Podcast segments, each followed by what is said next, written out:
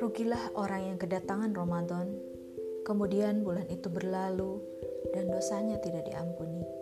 Hadis riwayat Ahmad. Sahabat Inspiramia, jangan-jangan ini Ramadan terakhir kita. Ramadan tahun 10 Hijriah. Ada yang tak biasa dilakukan Rasulullah SAW. Biasanya Jibril mengetes bacaan Al-Quran Rasulullah 1 kali. Tapi Ramadan kali itu ia melakukannya 2 kali.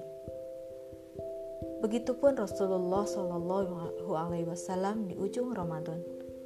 Biasanya beliau melakukan itikaf 10 hari terakhir. Tapi Ramadan itu ia melakukannya 20 hari. Sebuah lambaian perpisahan telah datang dari Rasulullah tercinta, yang dicintai para sahabat dan umatnya. Sementara ia sendiri juga mencintai mereka. Tetapi tidak semua orang mengerti dan memahami isyarat perpisahan itu. Bahkan hingga beberapa bulan kemudian, masih saja tanda-tanda itu belum diberasakan kebanyakan sahabat. Meski pada waktu Haji Wada, Rasul berkata, "Aku tidak tahu pasti, boleh jadi aku tidak akan bisa bertemu kalian lagi setelah tahun ini dengan keadaan seperti ini."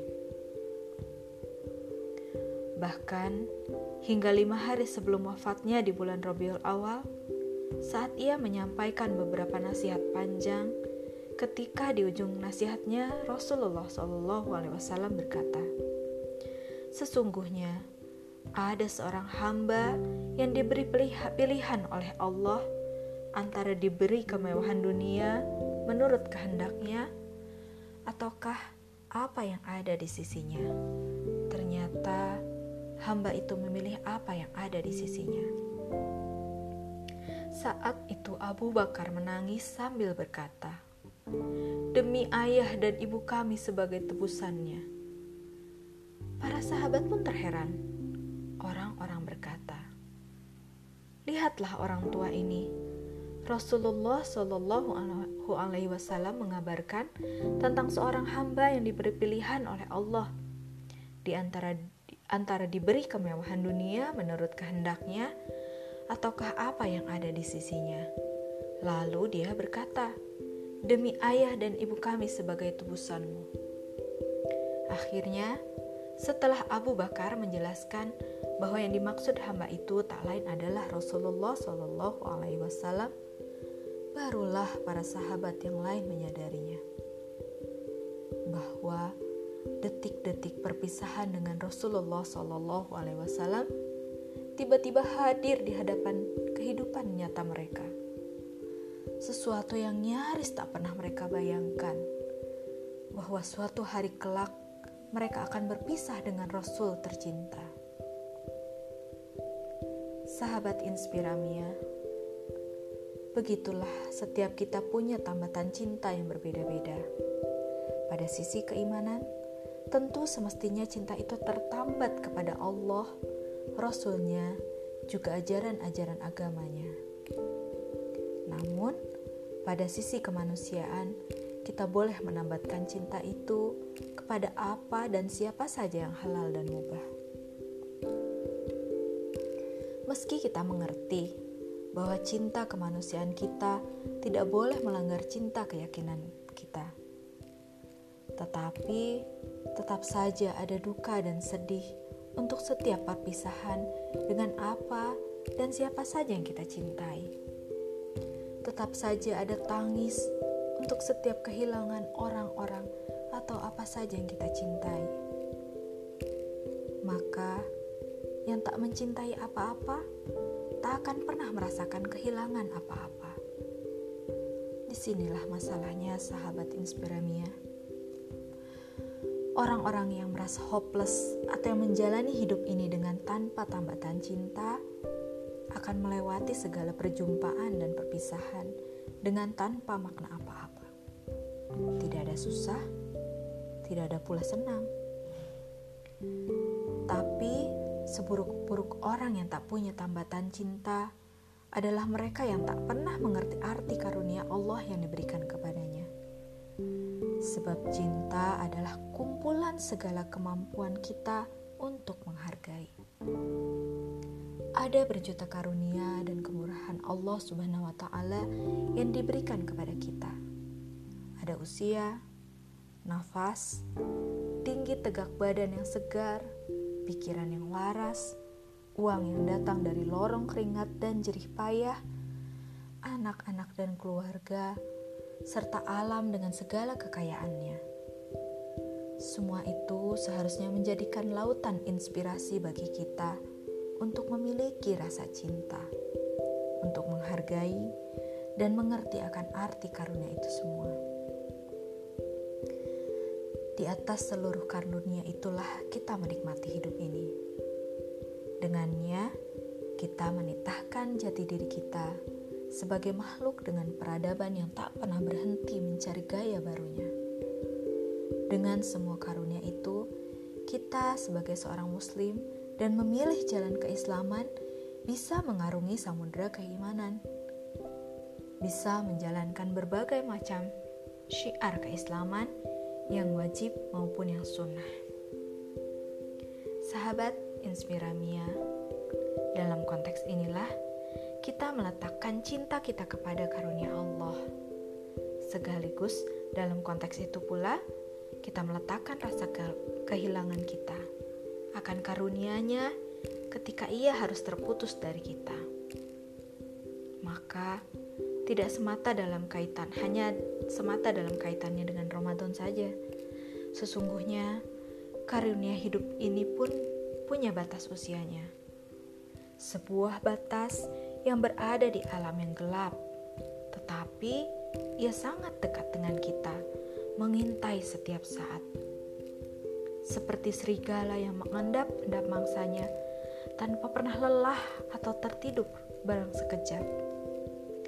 Semua perlambang hidup yang bergerak atau diam sesungguhnya selalu melambaikan perpisahan, mengalunkan lagu perpisahan. Setiap detik dan setiap waktu, hari yang selalu baru, sinar matahari yang selalu bergeser dari hangat di pagi hari ke panas di siang hari, dari panas ke hangat di sore hari. Bayi-bayi yang lahir di seluruh penjuru bumi, mereka menangis dalam ketidakmengertian mereka. Juga para lelaki dan wanita dewasa yang bekerja keras setiap hari menuju langkah-langkah akhir ketidakberdayaan melawan kematian. Sebagian yang lain menghitung hari dalam sakit yang berkepanjangan. Ya, semua lakon itu hanyalah para pengiring bagi perpisahan abadi. Kita yang meninggalkan perlambang itu, ataukah perlambang itu yang harus meninggalkan kita? Sahabat Inspiramia, karenanya dalam ketidaktahuan yang permanen, segala kesempatan baru harus kita maknai sebagai kesempatan terakhir. Seperti perkataan Rasulullah SAW, solatlah seperti solat perpisahan. Ya, artinya solatlah seperti seakan ini adalah solat terakhir kita. Tidak ada yang tahu apakah masih ada esok hari bagi kita atau tidak. Seperti sebuah perjalanan yang panjang. Sesungguhnya hidup ini adalah kereta tua yang tidak pernah tahu kapan akan berhenti. Ia terus berjalan melalui apa saja yang di hadapannya. Segala yang di sisinya melambaikan perpisahan. Tetapi tidak ada satupun orang yang mengerti kapan ia akan berakhir. Setiap lambaian kehadiran sesungguhnya adalah lambaian perpisahan. Kita hadir untuk kembali, kita datang untuk pulang, dan kita lahir untuk mati. Begitulah pada dasarnya. Tetapi garis lurus kehidupan yang singkat itu seringkali terasa indah dan lama ketika di dalamnya banyak gemerlap hiasan dunia. Ada begitu banyak bunga-bunga hidup yang bisa melenakan orang banyak. Sahabat Inspiramia, dulu kita lahir sendiri, gak punya apa-apa. Sebagian kita mungkin kemudian punya begitu banyak karunia, rezeki, dan kenikmatan lainnya. Tumbuh menjadi pintar, dewasa, dan mungkin kaya. Bagi sebagian kita, mungkin semua itu tinggal kisah masa lalu. Juga sebagai sebagian yang lain, mungkin sedang mencoba mewariskan kebesaran itu pada anak cucunya.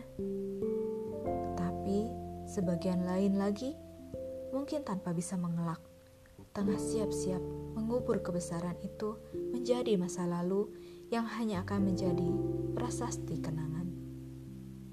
Sahabat Inspiramia, dulu kita lahir sendiri, tidak punya apa-apa. Bila kemudian kita menjadi ramai bersama orang lain, atau menjadi punya begitu banyak apa-apa, sejujurnya akan ada saatnya segalanya kembali seperti jarum jam yang berputar kembali. Kita kembali sendiri dan tidak punya apa-apa. Maka di Ramadan yang mulia ini, saat sumber kekayaan spiritual dilapangkan seluas-luasnya, saat bermacam karunia tak diberikan kepada bulan yang lainnya, harus ada kekhawatiran bagi kita.